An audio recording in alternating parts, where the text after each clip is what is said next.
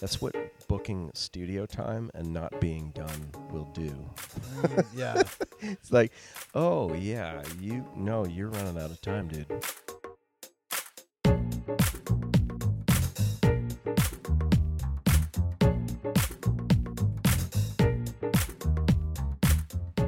Welcome to Green Room Door, a production of UTR Media.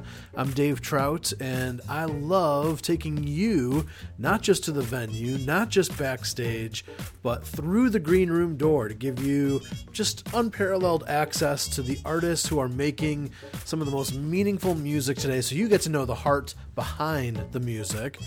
And eh, most of the shows that we've done so far have had kind of a a first half, second half guest on the show. So two guests per show. But occasionally, we are going to do an extended interview with one guest the whole time, like today's show, where we are going to have a uh, in-depth conversation with a veteran singer-songwriter, an award-winning independent artist, and just all around very gracious, hospitable person. Uh, you're going to get to know Christopher Williams on today's show. Somehow hoping the fervor of my own voice will set me free. I'll climb to the top of the mountain just to bellow back down to the sea. There's no rescue when I am done, no answer meets my ears. But the power of silence still breaks me down to tears. The city makes the man, the city makes the man, the city makes the man, the city makes the man, the city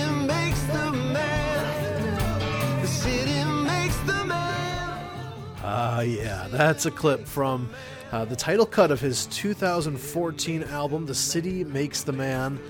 And we're going to hear some more musical clips and some conversation from Christopher around his new release, which uh, just came out in 2017. It's called Gather.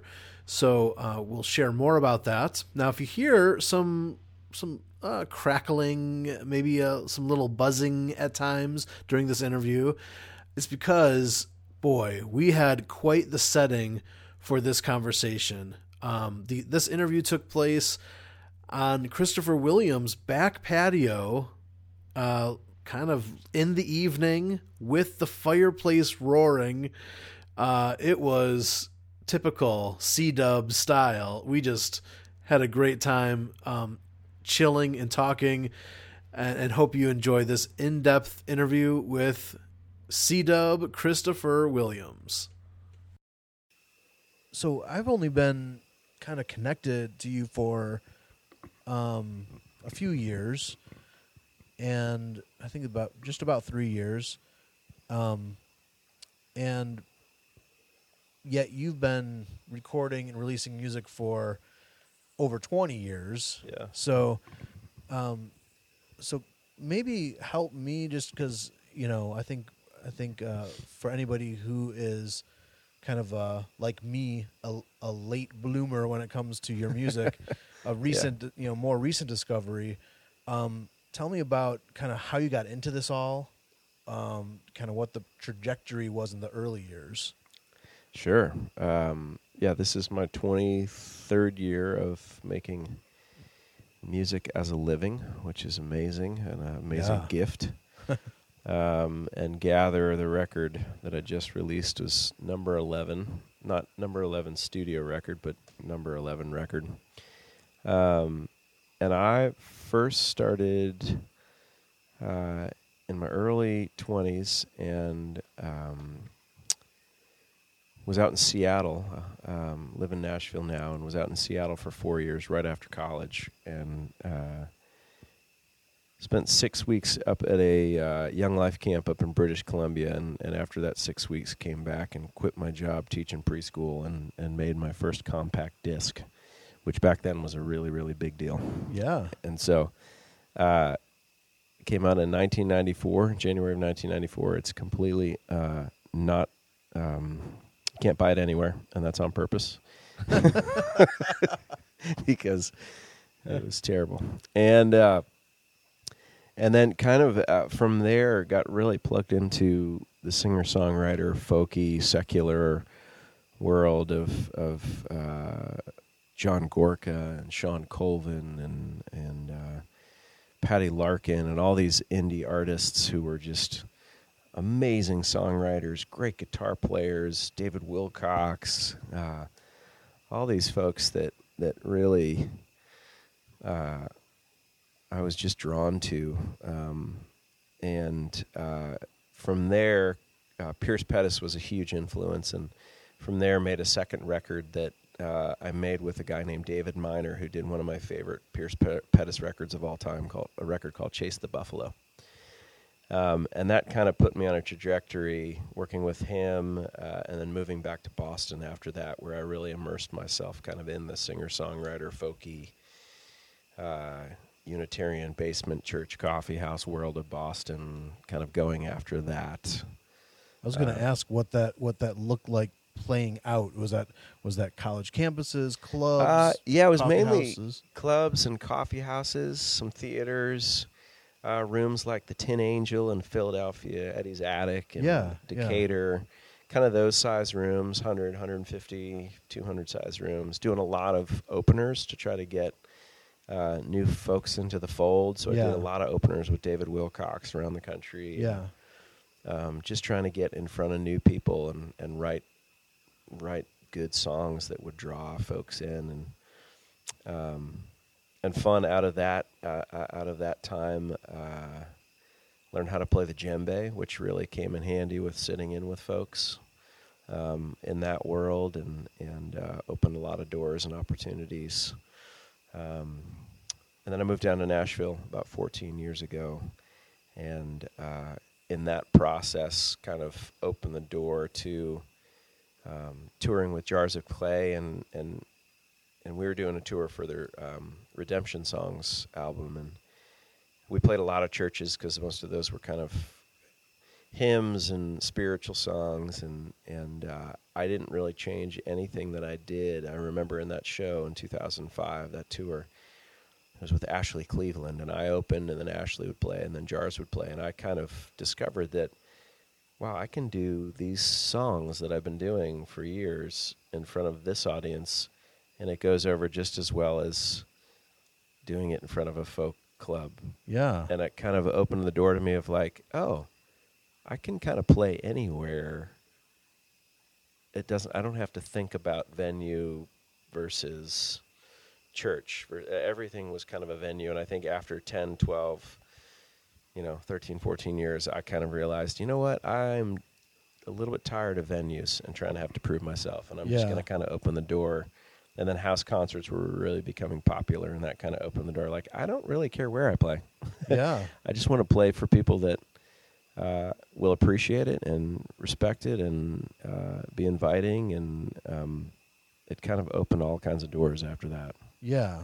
And I don't, you know, tell me what when this shift took place, but but there seemed to be, maybe it was in that era, Yeah. um, a, a bit of a shift in your songwriting as well that that you um, I guess you were willing to explore more issues of faith and and or at least kind of in a more overt way. Obviously, everything is sort of faith inspired, but Yeah. but um, you know, just uh, w- did that happen because of you know the experience with jars and all that? Or- I think so. Yeah, I think uh, when I first started writing songs, uh, the songs after all of the breakup songs that I first started writing, which I think every dude songwriter that's the beginning of their songwriting career is when they get their heart broken. And mine, her name was Karen, and it was freshman year of college.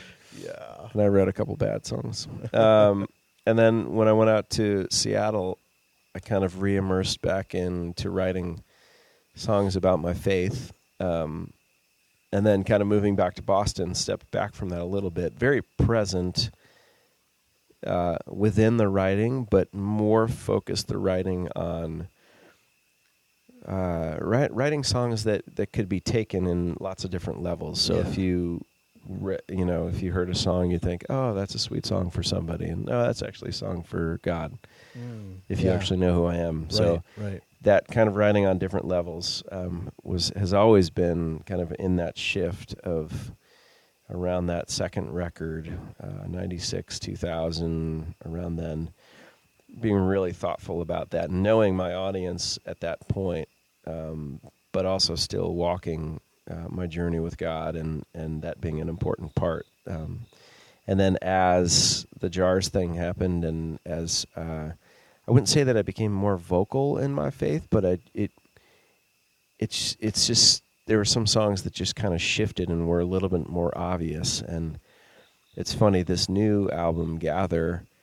There's a lot of love songs on it, um, but they're not necessarily love songs for anyone in particular. And there's uh, there's some in- inanimate object love songs, and there's uh, love songs for God on it. And so I kind of wrote all these songs so that it felt like, oh, I'm not quite sure who that's about.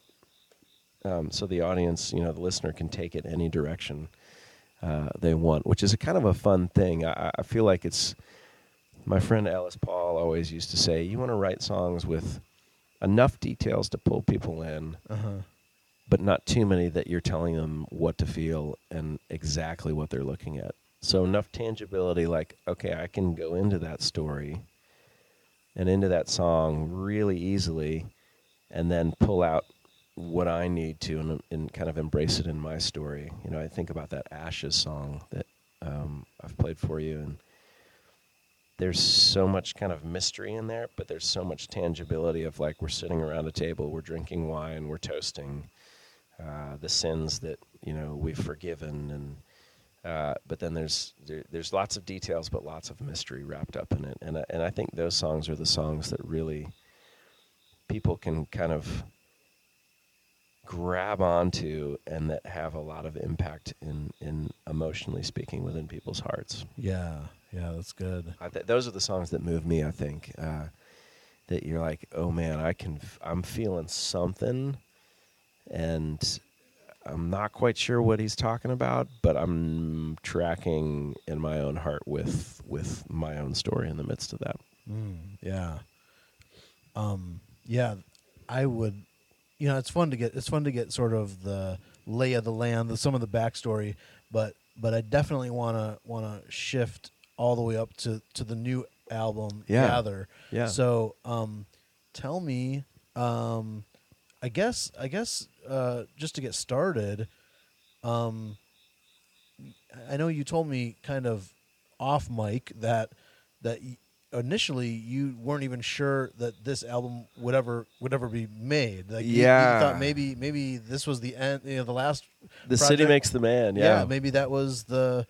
The, the culmination maybe maybe you know but but here you have an amazing new batch of songs so Mm, so thank you. just just first tell us like how that the the uh, the beginning of that Yeah, I that last record, "The City Makes the Man," uh, came out um, three man three years ago, I think, and and I really I put it out. Uh, it was a it was a little bit of a low, more low budget record. I kind of was going for something really specific and doing a lot of house concerts, a lot of unplugged shows, and I thought I want a record that represents uh, that.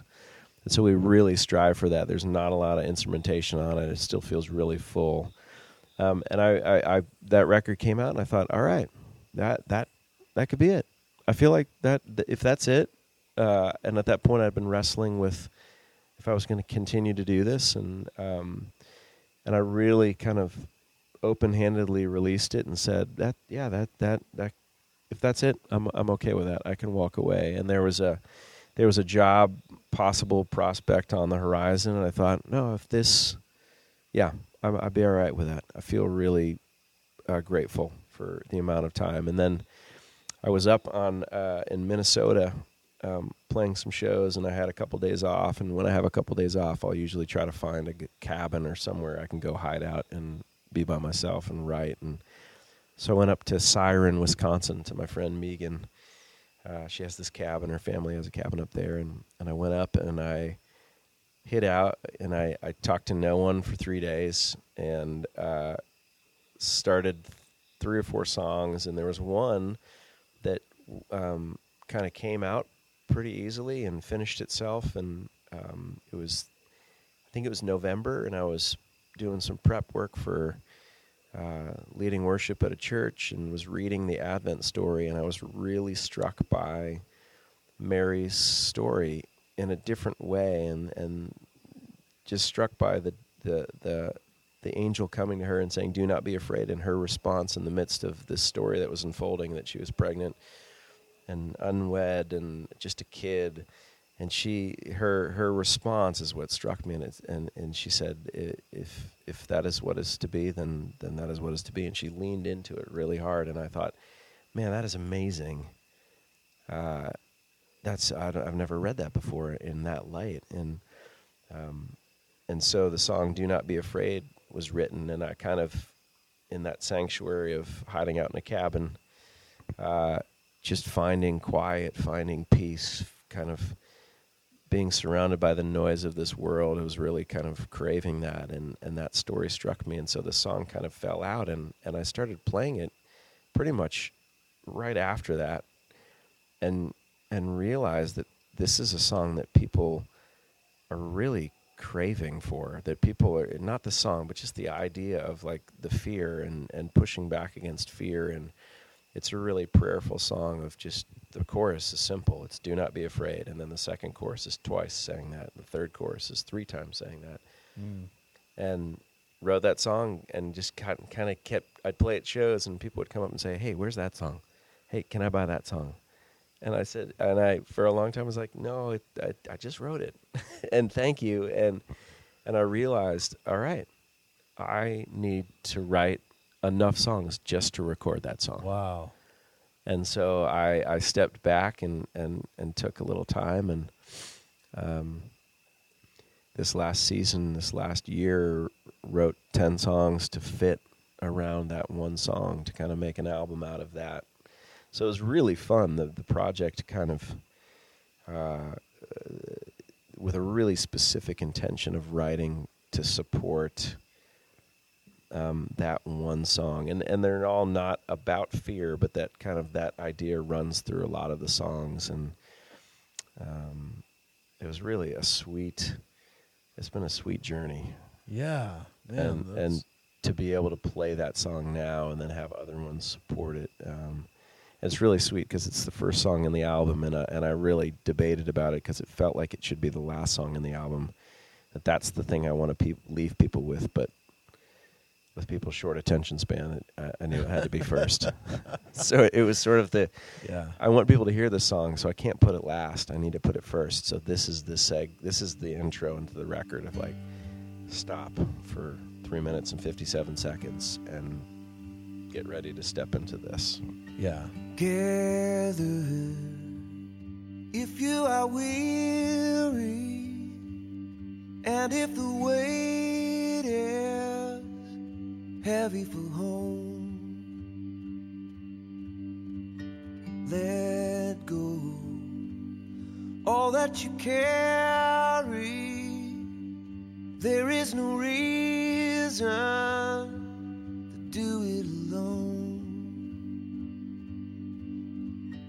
Do not be afraid.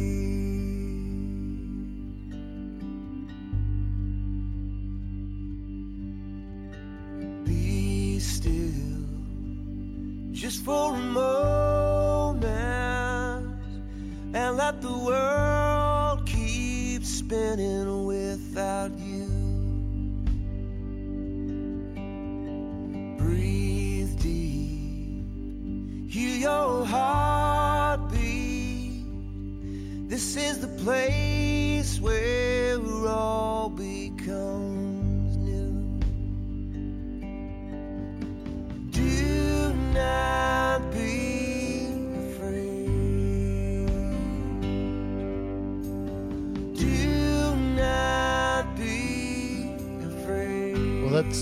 I, I, find it like a really great start to the album too. I mean, the very first word of the song is "gather." Yeah, um, which is really would, yeah.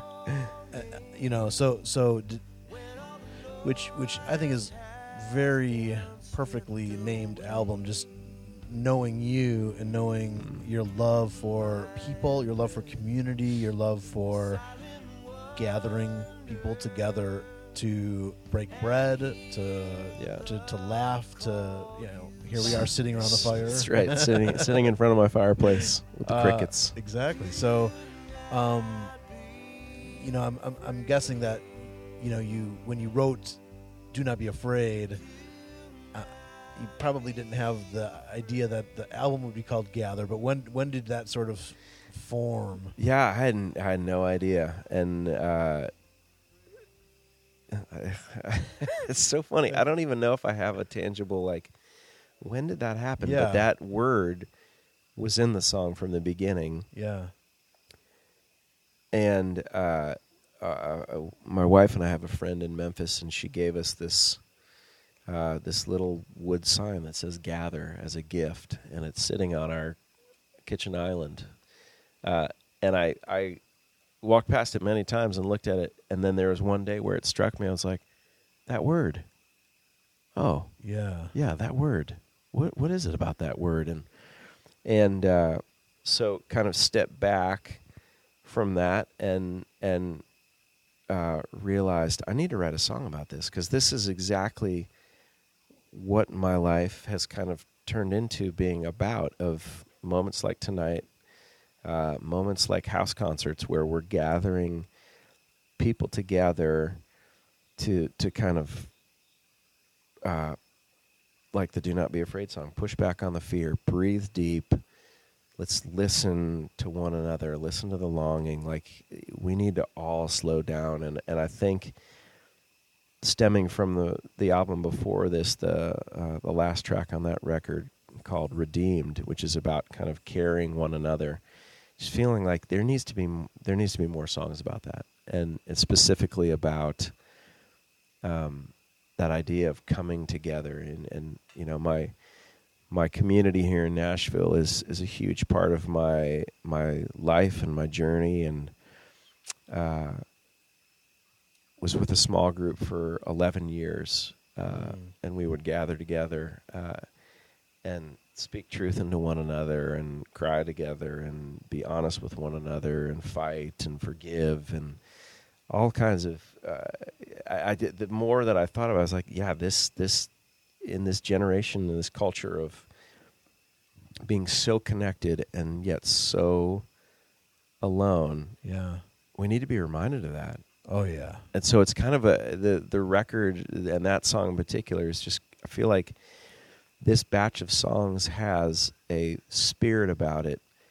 The last one was more about my journey, uh, and like the city makes the man. This is the need. This is what I've done. This is you know, and this is more about us. This is more about we all need this. Uh, we need to listen to, we need to step into this we need to be aware of this we need to fight for one another in this and and that song in particular um, kind of speaks into that of uh, we are we're forgetful people. We have been um, all throughout redemptive history and and I feel like we're even more forgetful now with technology and feigning being connected to one another and, and we need to be reminded and we need to remind one another about who we are and why we are uh, important and that's kind of what that song speaks into Yeah. No, I, I, I love. Um, you ha- you also have a a smaller community. Uh, you know, I guess slightly more uh, a, a smaller uh, segment of that community that um, you actually you actually lean into when you are getting ready to kind of hone the songs that are going on an album. I I I find your process kind of fascinating. So I thought I'd Oh, yeah. ask you about about the uh, you know how in, in what ways that you do lean into your own community um, in in sort of the making of an album. yeah that um, this one was um, s- slightly different than the last one. Um, but uh, I will.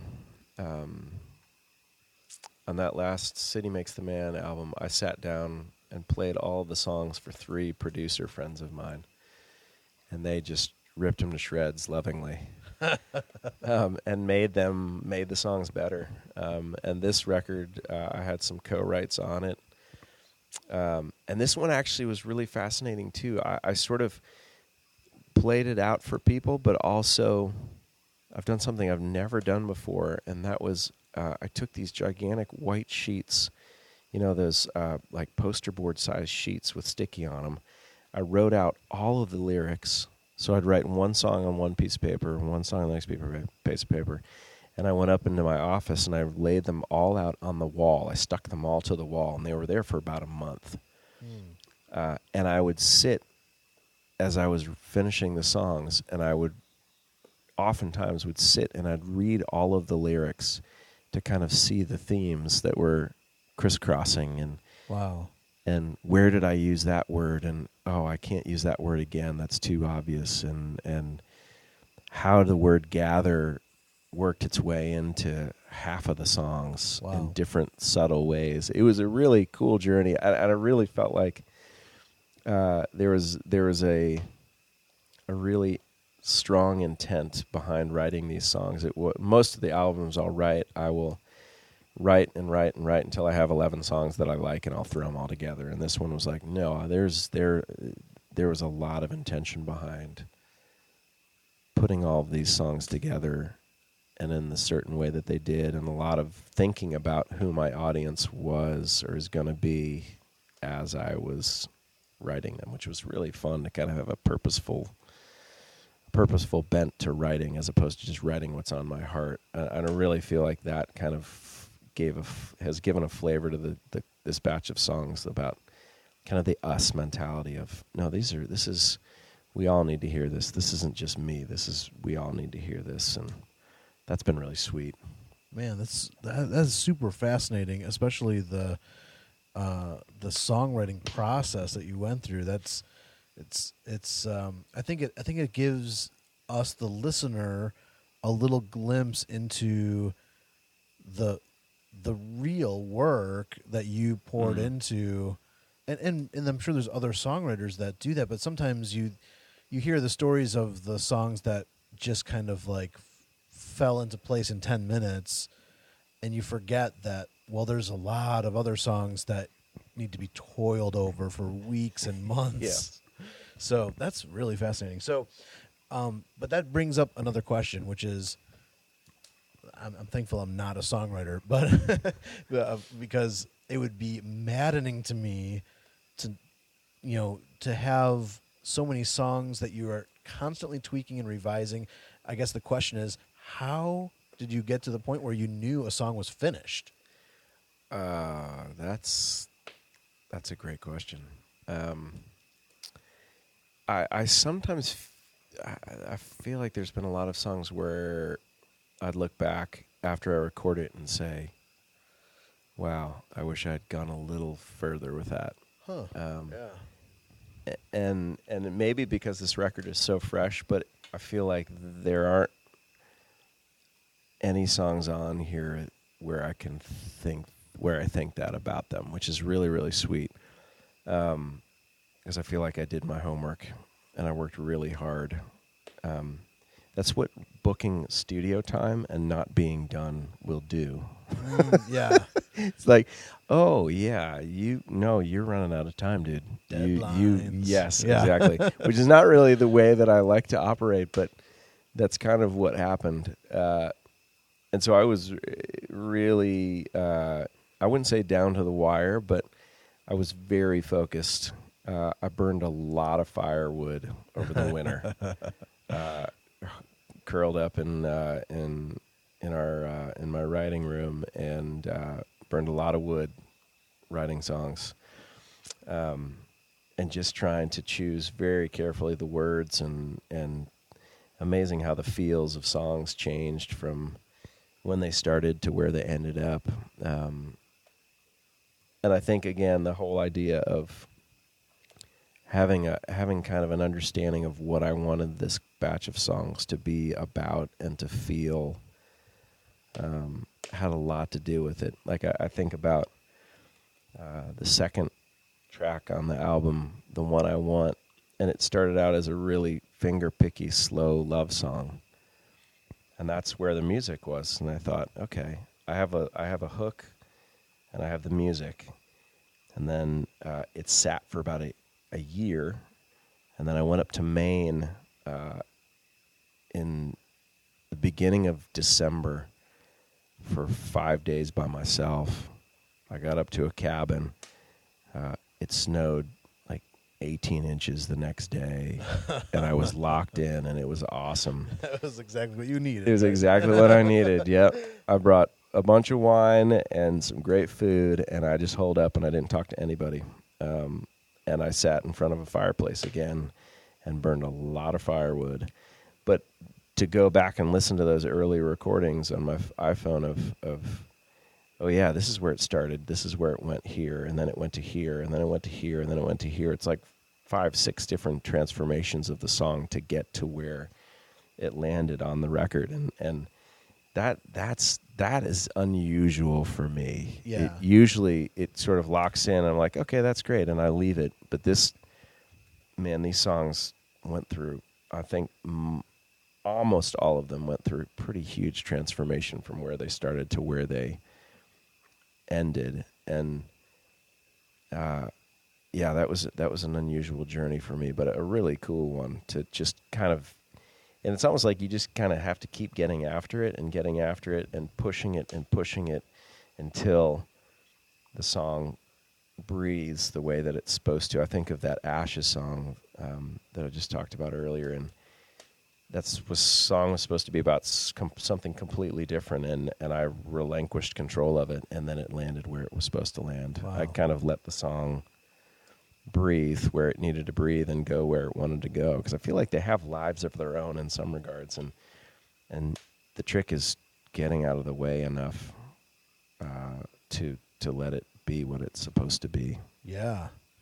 Um, I think of uh, the track um, uh, "With Me Now," which is on this album, and totally two different thoughts. That song came out of completely out of nowhere, but an idea, a thought that I had had a long time ago about wanting. It sounds so silly, but wanting to write a song about the steps, the path from the edge of the bed to the bathroom that you take in the middle of the night. and I don't know if that's just if that's just me getting old or if it's uh, it might be. But you know that path. You we all have that path Yeah, that yeah. we we make the journey from the bed to the bathroom and then back to the bed because you're half asleep. And I always thought it would be funny to write a song about that path and the idea that when I have been gone from home for too long, I forget those steps. Hmm. And those steps are so automatic uh, when I'm present, and, and no matter how asleep I am, I can roll out of bed. I know it takes two steps to make a right around the bed, and then I know where the floor creak is so that I step over it so my wife doesn't wake up as I'm on my way. Um, and I always thought, I want to write a song about that. And so this verse came out, and then I connected it to this bizarre dream that I had six or seven years prior about this other journey that I had in the dream of going down into this cave and coming out with these gigantic boulders and dropping them. Then I go back down and come back out. And the dream I remember really vividly was going down and coming out and going down and coming up. And I thought, why am I? This stinks. Why am I carrying these heavy stones? And what is this dream about? And and and kind of looking back at it and looking back at my journal that I was writing about that dream, realized, oh, and also being kind of ensconced in in some hymns at the time, thinking about "Come Thou Fount" and that word Ebenezer, and that that word means stone of help. And Saul put down these in this in first book of Samuel, he put down these stones to recognize this is this this is the stone of help. This is where God delivered us in this battle. He came and he provided and and connected that to this this crazy dream I had and I had the thought, oh, these these stones are massive and they're huge. They're burdens that I'm carrying and they're hard and we have these hard things in our life and and when we walk out and we drop them and then we go back in and we go back into the depths into the darkness. But every time that we come back out and we drop these stones, they're creating a pathway out of the darkness. Huh. And so the idea that with every hardship that we face, uh, when we lay it down, it becomes a monument, a Ebenezer uh, to God's goodness uh, in our lives, and it leads us back out of the darkness. So every time we go back in, we're kind of following that trail. And I and I thought, oh, those things would go together so well. That would Yeah. be so cool. It has nothing to do with either of them other than I'm walking in both of the verses. But that idea of like I have burdens. Uh, we all have burdens that we carry, and we need to lay them down. But it's just the cry, the plea of, I need to know that you're with me uh, in the middle of all that. Yeah. That was a, that was a, that was a sweet journey of a song to kind of come out of nowhere Yeah. and put together, and uh, it's fun. That song has resonated with a lot of people, and just the the the feel of it and the the nature of it, the spirit of it. Um, it's one of my favorites to play live. Yeah. And like the soles of my shoes, the skin on my hands was weathered and torn. Of every stone I gathered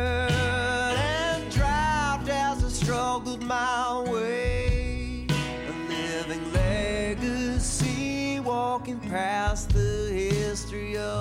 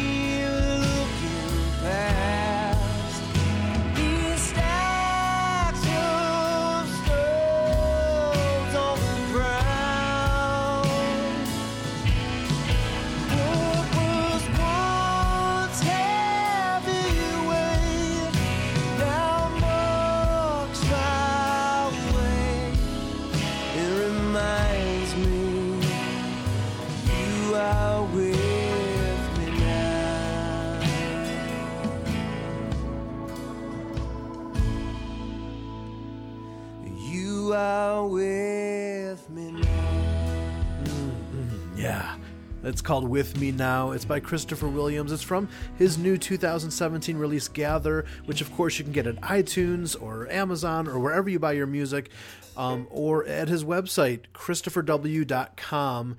And uh, we'll be back to the fireplace on the back patio to talk more with Christopher Williams in the second half of the show.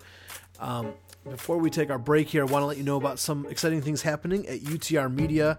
Um, uh, not only do we have a couple of videos that have come out in the last uh, month or so, uh, but we have other podcasts that we produce as well. And if you love well crafted music, you'll like these other things that we're doing, uh, including a show called Release Dates, where we chronicle the making of an album from concept to creation.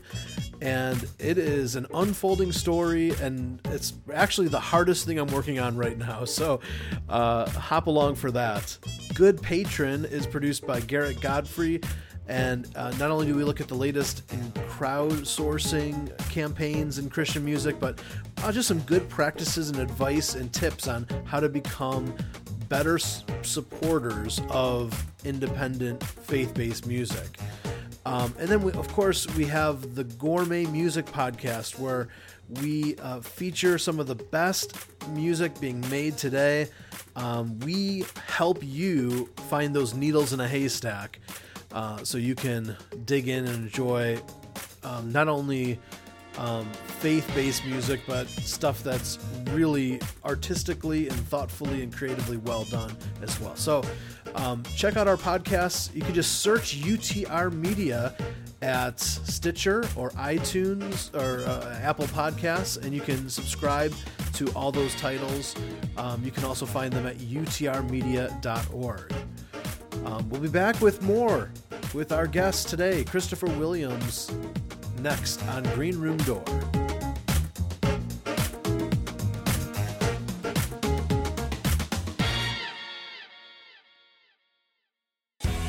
This UTR Media podcast is sponsored by the latest release by Luke Dowler. I'm finding out be a good man. You gotta love somebody else. South by Luke Dowler features songs of passion, heartache, and hope. Gonna take a little longer than we thought it would, baby. Everything, everything's gonna work out fine. You can find South by Luke Dowler at iTunes and lukedowler.com. Hey guys, tune in to the two hour broadcast of the Rich Mullins tribute concert from Escape to the Lake 2017. Hear tribute songs from great artists. If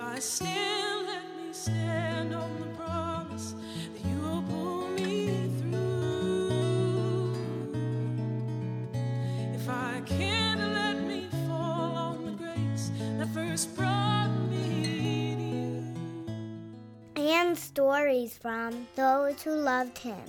he made a real effort to contribute and to make a difference. And that was extremely meaningful to me. So, in that way, the, the truthiness and the integrity of the way he lived made me feel okay about how, how hard it is to be truthy and filled with integrity. UTR Media's Rich Mullins tribute concert. Available now at YouTube or at utrmedia.org.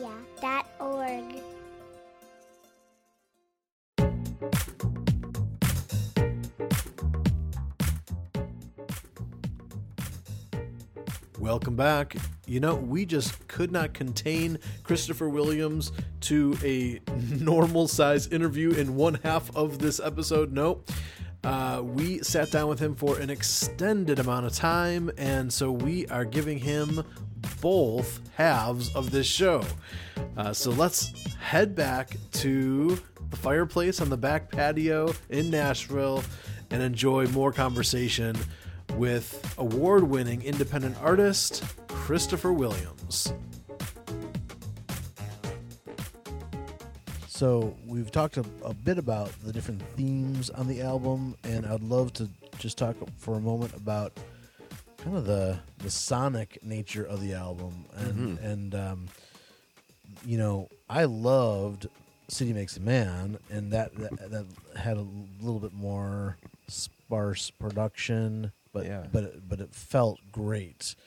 This one um, actually kind of took me by surprise because it it uh, it really has a grooving band kind of behind the whole thing. Like Yeah. like um, yeah. Just tell me about the decision making behind you know just to I don't know. It seems like it, it kind of got turned up a notch. Yeah, it, it kind of did, and and it's funny that was not necessarily the intention behind it. Um, I worked with a different producer, Paul Moak, who is uh, amazingly talented guitar player and songwriter, and uh, I've gotten to know him this last couple years, and and I just thought, uh, and maybe this is kind of the hindsight of the last record maybe being my last record, thinking, well, maybe this will be my last one. I don't know. And thinking, oh, let's try something different.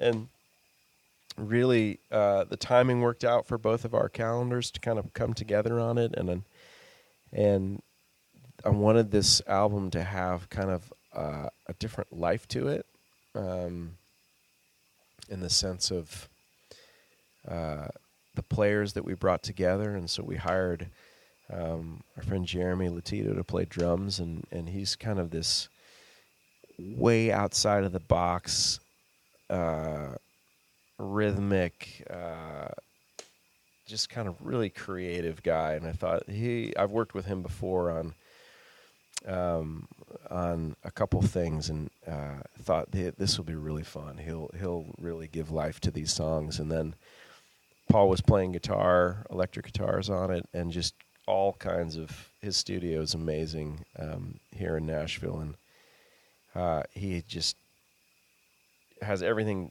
i i the studio is amazing in the sense that everything is always hooked up all the time, and so he can just grab a guitar and play it, and it's ready to go, and it's going through the right amp, and uh, so we would be kind of playing the song, and he'd be like, "Hang on," and he'd grab that, and he he would it, it just kind of created these voicings, and and uh, my friend Charlie Lowell on keys from Jars of Clay, and he's an amazing, uh, amazingly talented keyboard player, and always comes up with these great hooks. So those three guys were kind of the core that I was really excited about, um, and they just took the songs and kind of gave them uh, a different sort of life. And and the record was was not supposed to be as full as it turned out, but it just kind of we just had so much fun. It just kind of kept growing Yeah. in the process.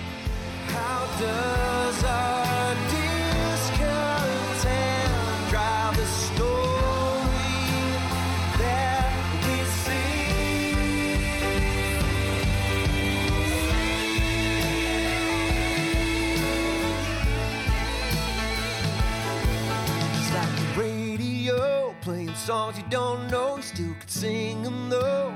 You say you don't know all the words.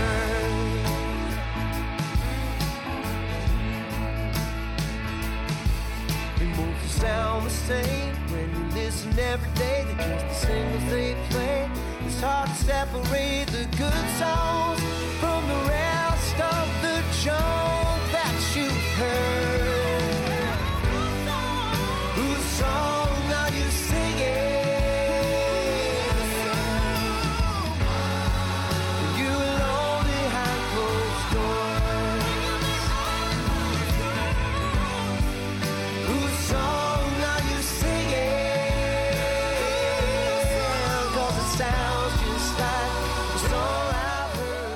before. and we tracked the whole thing really quickly. I've, I've all of my albums I've kind of done really quickly, and we tracked uh, this one in in like three days, I think. Wow. Yeah. Um, all of all of those parts, and then kind of went back and fixed guitars and vocals here and there, and added color, and um, but the trying to keep the guitar and the vocal really still up front. But there's just a lot of stuff going on. That's a lot fuller than um, certainly than the city makes the man. But um, Yeah. really fun process, fun, different working environment, and yeah, we had a blast. Yeah. So when you when you play in front of people, or I guess if they listen to your recorded work, what is some of the hope that you have for the listener to experience from the music you're presenting? From the live show or from the record? I, I, guess, I guess. E- I mean, I'm, are are they different for you? Um, I, I, I yes and no. I, I feel like, um, I feel like when I play live, I'm try- I fill a lot of space sonically with the porch board and uh, like a couple of songs on Gather have these bass riffs. I kind of have grown to love doing that. Like the the second track, the one I want. The the whole thing is kind of built around this bass riff that I came up with that we kind of mimicked in the studio. And so when I play it live, it's still the same thing. It's uh, it's still very present. Got this kind of groove oriented. The melody's kind of floating on top of it, and that's the same on the record as it is when I play it live. So I don't feel like there's a lot of variation from studio from the album to live other than there's just a lot less going on. But i feel like i fill a lot of space as a solo artist. I think out of necessity over the last 23 years of pretty much playing solo all the time i've i've kind of grown to figure out how to to use the space like how to fill space and then how to create less space so that it draws the listener in and kind of that playful journey um, of doing a live show of um, working all those colors together with just a guitar and a voice. Yeah. So that that sort of I guess segues into my last question, which is um I you know, as as long as I've known you for the last few years, um I- think I think one thing that um you do experience a whole new side of your music when you can experience it live. Yeah. um, just because you share the stories, you um, you uh, you just create a very safe place for people to gather together and to uh, experience the music. And and I I have talked personally to so many people who have walked away just feeling so encouraged and uplifted and moved by uh, hearing you perform. And and I and I remember I remember one of the things uh, uh, when we were just meeting, kind of I'm just trying to figure kind of figure your you out and like what like what are you doing, and, and and I remember one of the things you said was, I'm a happy camper. If you can just set me up in front of people and give me like two hours Yeah. to just play songs nonstop. I can I I will be more than happy to fill that time. And I was really kind of actually surprised by that. And, and sure enough, like that is so true. Uh, so I. I just want to I, I really want to give you an opportunity to address people who might be listening uh, because I think some people feel like the only way to bring an artist to their town is through booking agents, and it's it's this whole world that's hard to grasp. And I and I feel like you are totally making yourself accessible to hmm. come play music for people. If you if if if people just want to create an environment where they can just soak in a couple hours of amazing songs and stories hmm. like you are the right guy for that so what are some ways that our listeners can invite you to their neck of the woods Um, thank you for those thoughts. I appreciate that. yeah Um, I'm yeah super accessible. I'm a, a DIY indie artist, one man show, so I kind of do everything. And and uh, you can email me at Christopher at ChristopherW.com. That's probably the easiest way, and and I will respond. Um, but it it really yeah it it. I think I think you're. Uh,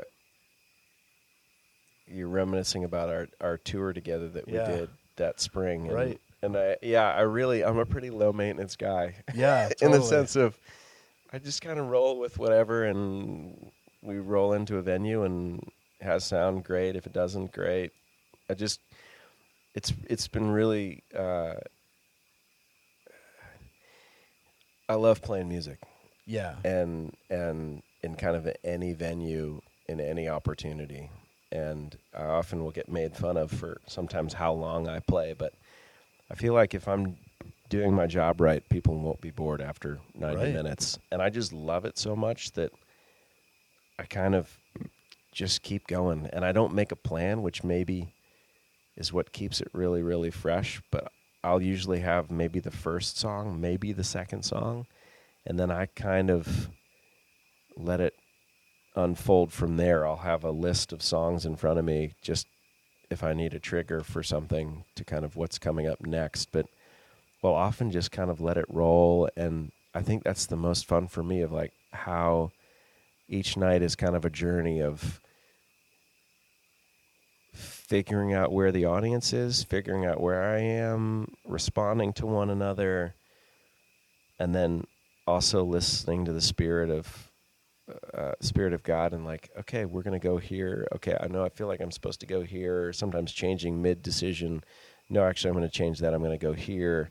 I think it's just sweet. It's there's a sweet dance that happens in playing live music where you can be really regimented in it and and um and that works for a lot of people um, and you can be really stressed out about it, which sometimes doesn't work for people, or you can kind of allow a freedom to happen of like, oh, I'm, which is the fun of this record and where all these songs came from. Of like, no, we're going to hang out in your living room with 40 folks, and I'm going to play for two hours, and I have no idea where we're going to go.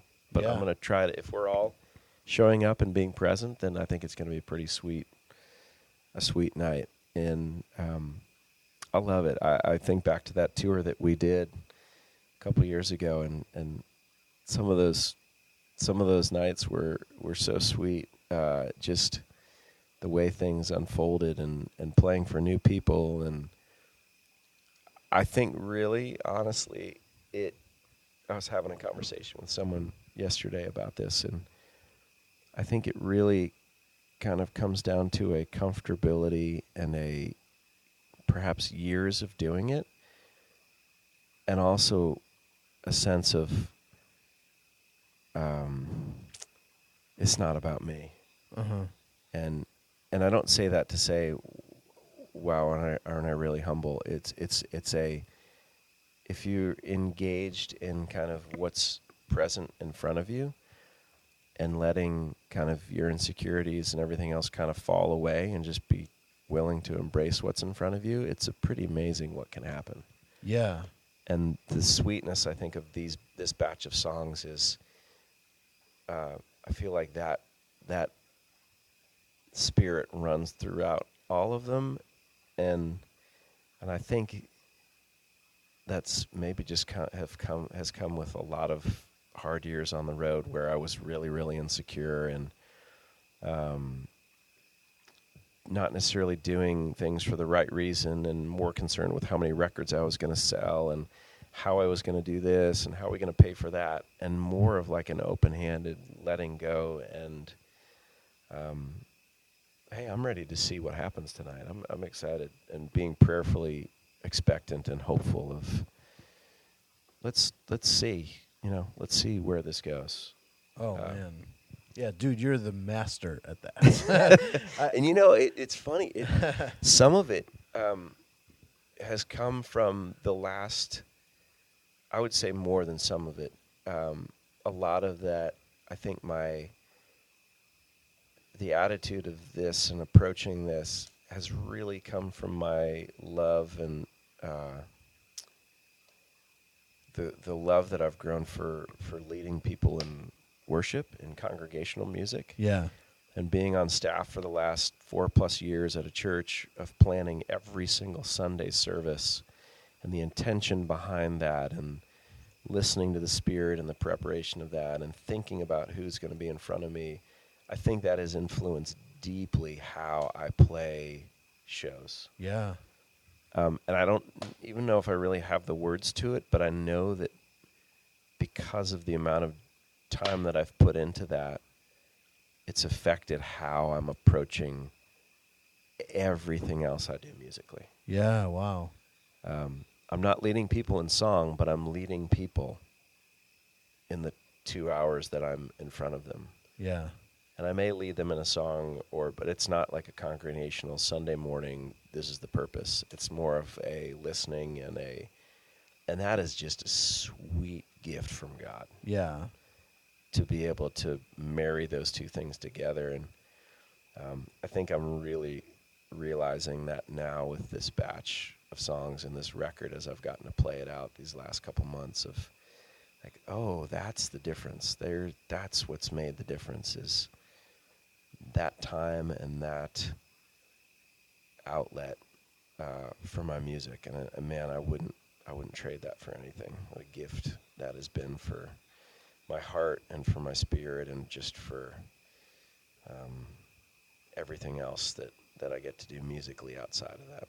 Yeah. Well, one I mean one example that comes to mind right away that sort of speaks to that is um, you um, led worship at my church once, and I think the the um, and you were very very much engaged with, you know, who who am I playing for? What is the, you know, what is sort of the vibe of the church? You wanted to serve the the the congregation that was in front of you and not Yeah. just and, and and you even wanted to know the sermon topic of the day you know it's a maybe i could pick a song that would weave itself into people's hearts as they're Yeah. preparing and thinking about the sermon and I remember I think it might have been you know kind of an offertory kind of thing where you, you know you got to play an original song, and and and it was just one of those moments where you know it was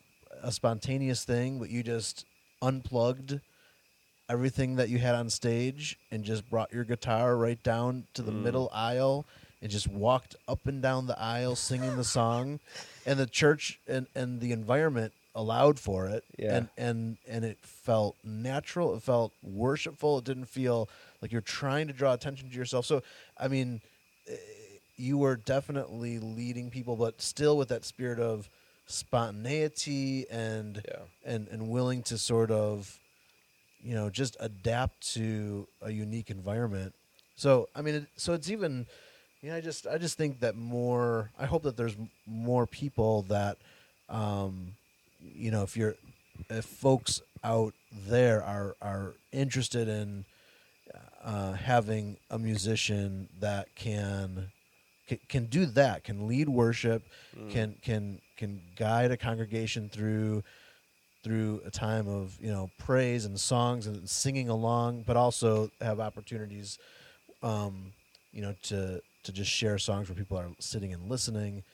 Uh, i just hope that that people will take advantage of what you have to offer because i think it's i think it's a real gift. And i and i've you. i've hosted you know well over 200 concerts. So um, I, I think you just have a um, a definitely unique gift in that Mm. ability to kind of read an audience and then serve them well. Thank you. Yeah. I appreciate that. It's very kind of you.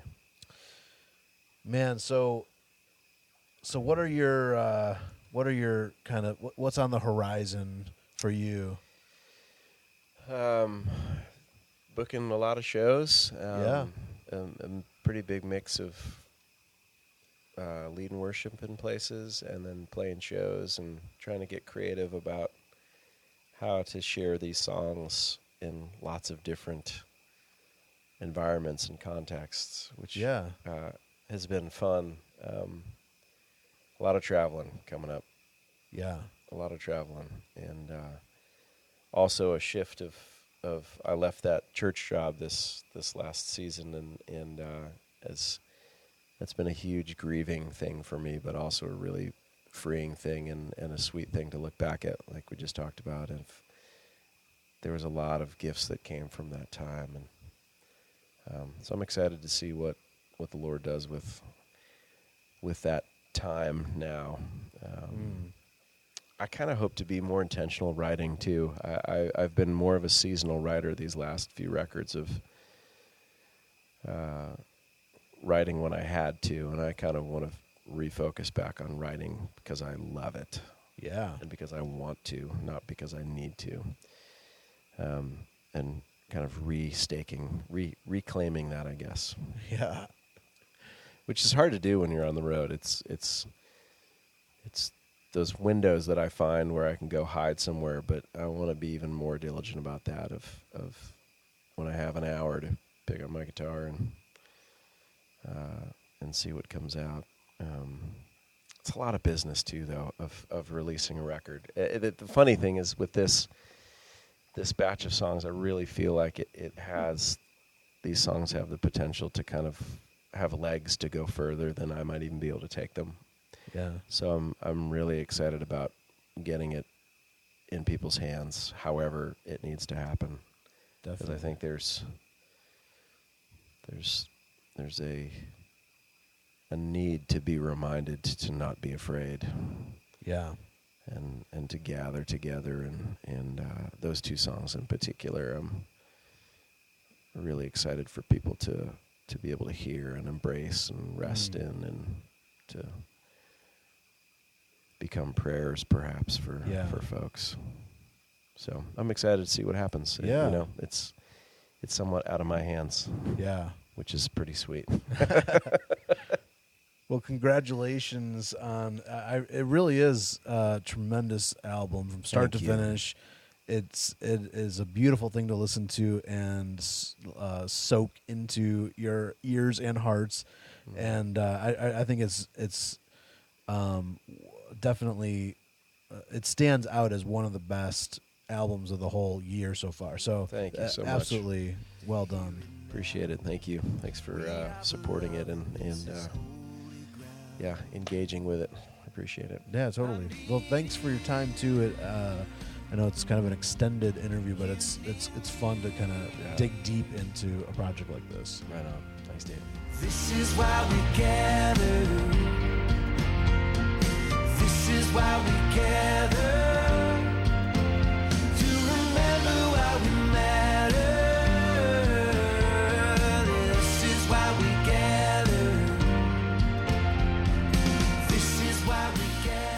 You know, it's easy to think that maybe if you have missed out on the first 23 years of someone's career, that you have you're too late to the game. Um, but really, not so with Christopher Williams. First of all, um, I can't believe that I only met him three years ago and started really sinking my teeth into his music um, because he's his music has become just on heavy rotation in my life, and he's become a very dear friend to me and somebody that I. Uh, he actually even hosts me when when I travel to Nashville. Um, just uh, very generous and kind and um, courteous. So I'm so thankful to know him, to know his music, and um, it is not too late for you to discover um, his music, mainly because I think that he is getting better and better and better. Um, these last couple albums that he's made are the best of his whole career, which is amazing. He just seems to be hitting his stride right now. So um, check out his new album, Gather. Like I said, it's at iTunes, Amazon, wherever you buy music. Uh, and if you want more on Christopher the Man, and, and and you can see his albums there, his website is christopherw.com. We are just so thankful to C Dub for his time and just hanging out with us on Green Room Door. It really kind of was um, a more in depth interview and fun to, to do something like that with him. If you have any questions for us, or if you have any recommendations on a future guest for Green Room Door, you can write us. Uh, we have an email address, which is greenroomdoorpodcast at gmail.com. And of course, it is so, so helpful uh, if you enjoy the show to rate and review it wherever you listen, whether that's Stitcher or Apple Podcast. Um, and you can always find episodes at our website, which is utrmedia.org. Also, uh, just most of you know this, but we could not be here without the help and financial support of generous people just like you who believe in what we're doing and love that we are creating a platform for underdog artists and really giving a bigger voice, hopefully, a bigger voice to independent, faith inspired, well crafted music. You can uh, get involved uh, with our ministry. Uh, we are a 501c3 nonprofit, so your gifts and donations um, directly help us to keep doing what we're doing, but it's also a tax deduction on your end as well. So, um, more info on giving is at our website, utrmedia.org. Well, and this is probably a better time than any to announce who's going to be on the next episode of Green Room Door. And yeah, we just talked with a guy who released a phenomenal album. Well, we get to talk to another one because he just dropped his sophomore album, which is great. Uh, we're going to talk to Dove Award nominated artist John Tibbs and also Roots soul artist Micah Dalton. That's uh, going to be on the next episode. Thanks for tuning in. I'm Dave Trout, and we'll see you back here on the next Green Room Door.